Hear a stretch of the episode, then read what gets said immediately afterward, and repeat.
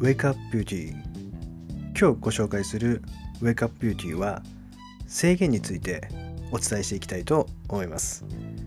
さあリスナーの皆さんめちゃめちゃ久しぶりです、えーお元気だったでしょうか？私はですねこの2月のコロナのスタートしてから今現在までにですねとってもいろんなことが起こってですね自分のマインドをですね整えていくのに非常に必死でしたね。やっとここ最近全然コロナ就職してないですけども気持ちがですねちょっとずつ前に進めるようになってきました。前回ですねあの免疫力を高めるという形でピラティスインストラクターのタクさんと謎のとこ翔さんとですね3人でセッションしたのが前回だったんですよ。でそれからまあいろいろ Zoom とかオンラインでいろんなことを話したんですけどもなかなか僕がですねこの「Wake Up Beauty」の収録をしようっていうマインドにならなくてなんかそう自分のこの心の中っていうのがですねどうしてもこの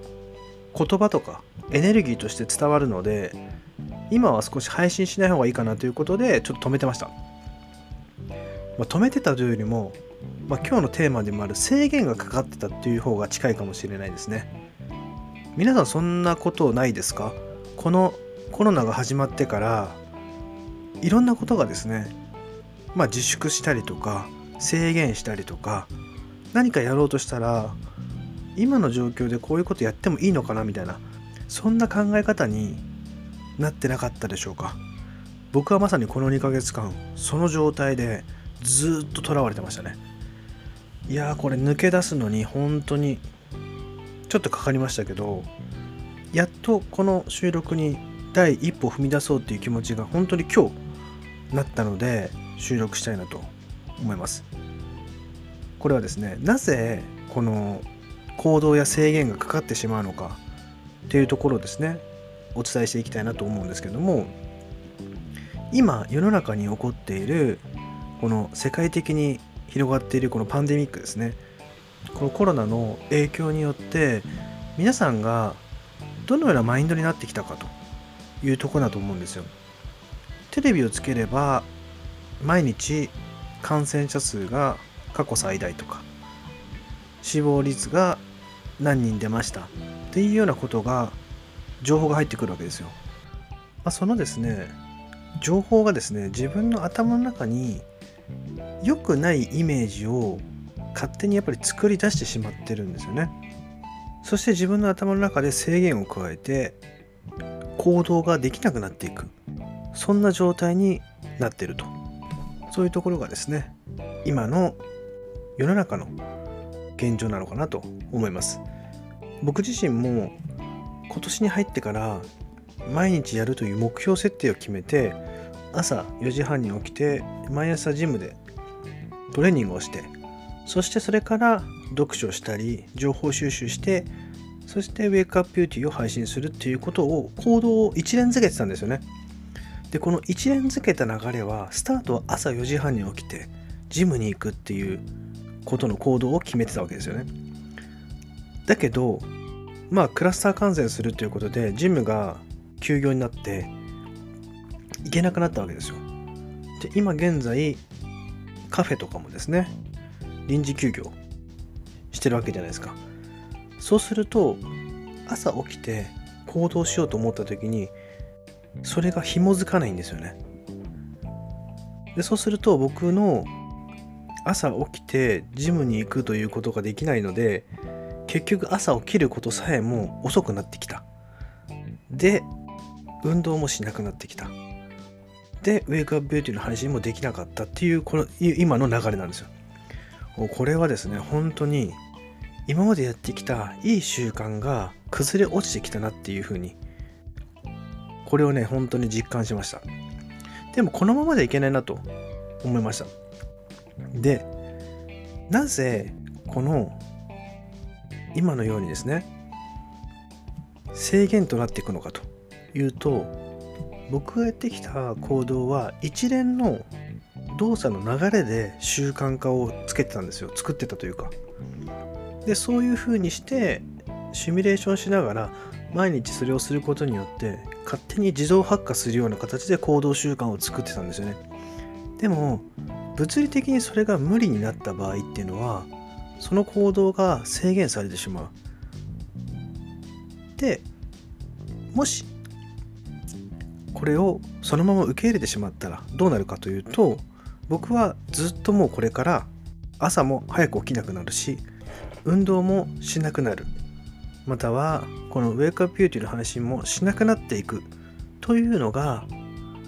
今までやってきた皆さんも経験あると思うんですけど今までやってきた行動習慣がいい行動習慣がストップしてやめてしまうというパターンに入っている。そこに気づいたんですよね。じゃあこれどうすればいいのかというとこのコロナというのはですねまあぶっちゃけ言うとこんな何ヶ月かで収束するわけないなと思った方がいいんじゃないかなというふうに思いました。だって SARS が流行ったのが2003年。MERS が流行ったのが2012年。そしてコロナが流行ったのが2019年。という形でこの20年間で進化していってるということはまあ何年かに1回このウイルスの発生っていうのが起こるというふうに考えた方がいいなと。でそれを理由にして自分がやろうとしてることを諦めてしまったりとかやめてしまうっていうことは進化していってない状態なんですよね。だから僕もこの2ヶ月間ちょっといろいろ考えてみて考え方を変えようかなとまずは。まずこのウイルスとまず向き合おう。うがいや手洗いをしっかりして自分の免疫力を高めるためにどういうものを食べたりとかどういうことをした方がいいのかっていうことに意識を向けて自分のなりたい理想像っていうのは諦めないでいくとあとは働き方もですねもうこれからの時代まあアフターコロナビフォーコロナと言われてますけどもこのコロナが終わった後に生き残っていくためにどのような働き方をすればいいのかどのようなことを取り組んでいけばいいのかっていうことがもう明らかになってるんですよね。まあ実質ウイルスは3密だとクラスター発生してしまうということで今イベントだったりとか集まりだったりとか食事だったりとかもしくはセミナーに行くとかそういった今まで大人数で集まってきて物理空間で楽しんでたことっていうのがかなり制限されてるんですよ。まあ、僕たち美容室もまあクラスター感染がそこまで今発生してないですけども実質はやっぱり人と人が触れ合っていくので、まあ、これからね発生していく可能性もやっぱなきにしもあらずですよね。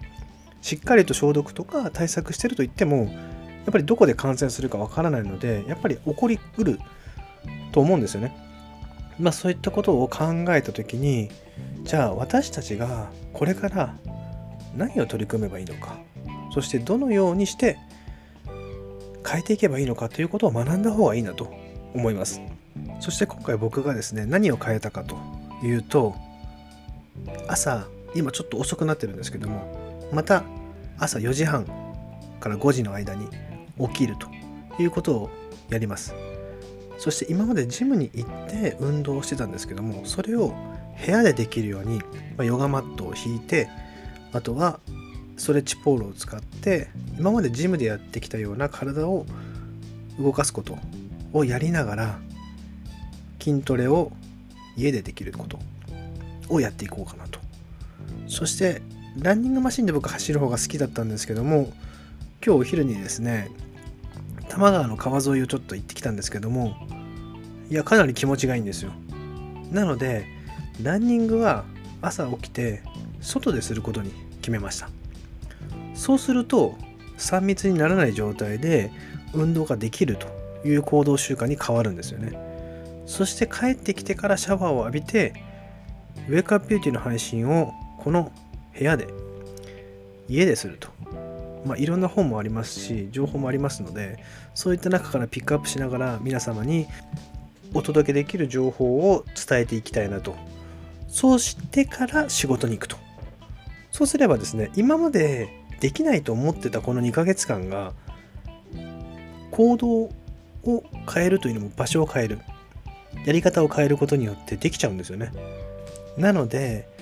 リスナーの皆さんも今やってる仕事だったりとか自分の取り組んでることコロナによって自粛したりとか行動制限をストップしてしまったこと。それをですね一度見直してみるといいと思います。でこのコロナということをですねどのように捉えるかということが重要で僕は今の状況で起こって実際良かったなって思えるようにしていきたいなと思います。これはどういうことかっていうとこのコロナの影響によってこれから5年先10年先がもう大きく変わるんですよね。でこの時代の変化が2020年から起こると言われて本当にこの状況が起こっていると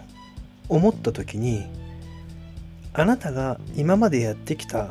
習慣や行動が本当に良かったのか？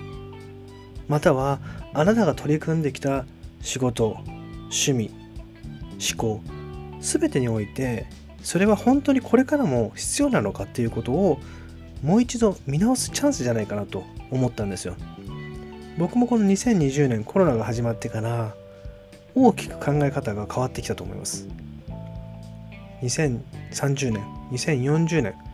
2050年とこれから時代がどんどん変わっていく中に僕がこれをきっかけにして大きな新しいスタートを切れるようなそんな考え方を持ってます。なのでリスナーの皆さんもこのコロナがあったからダメだったじゃなくてコロナが起こったからこそ今の自分ができたっていうふうに思えるように考え方を変えてみてはいかがでしょうか。そうするとですねこれから本当に時代の変化に生き残っていくとっても素敵な女性だったりとかまたはビジネスをやってたらビジネスリーダーだったりとかチームリーダーだったりとかそういった方になっていけるんじゃないかなというふうに思います。さあ今回久々の配信でちょっと長くなりましたけどもいかがだったでしょうか。今日はですね制限ということをテーマにして話していきましたけども僕自身のこの2ヶ月間コロナが起こってから制限してしまった。またそのコロナが起こったからこそやり方を変えるとか考え方を変えなきゃいけない違う角度から見てみたらすごくいいきっかけだなというふうに思えたこと。そんなことをですね今日は配信させていただきました。またこれから明日以降ですねこの配信をですね継続してまたやっていきたいなと思ってますので是非リスナーの皆様よかったら、まあ、コメントなど入れていただけると嬉しいなと思いますのでぜひ Facebook でも LINE でも何でもいいので、ぜひともよろしくお願いいたします。それではまた、さよなら。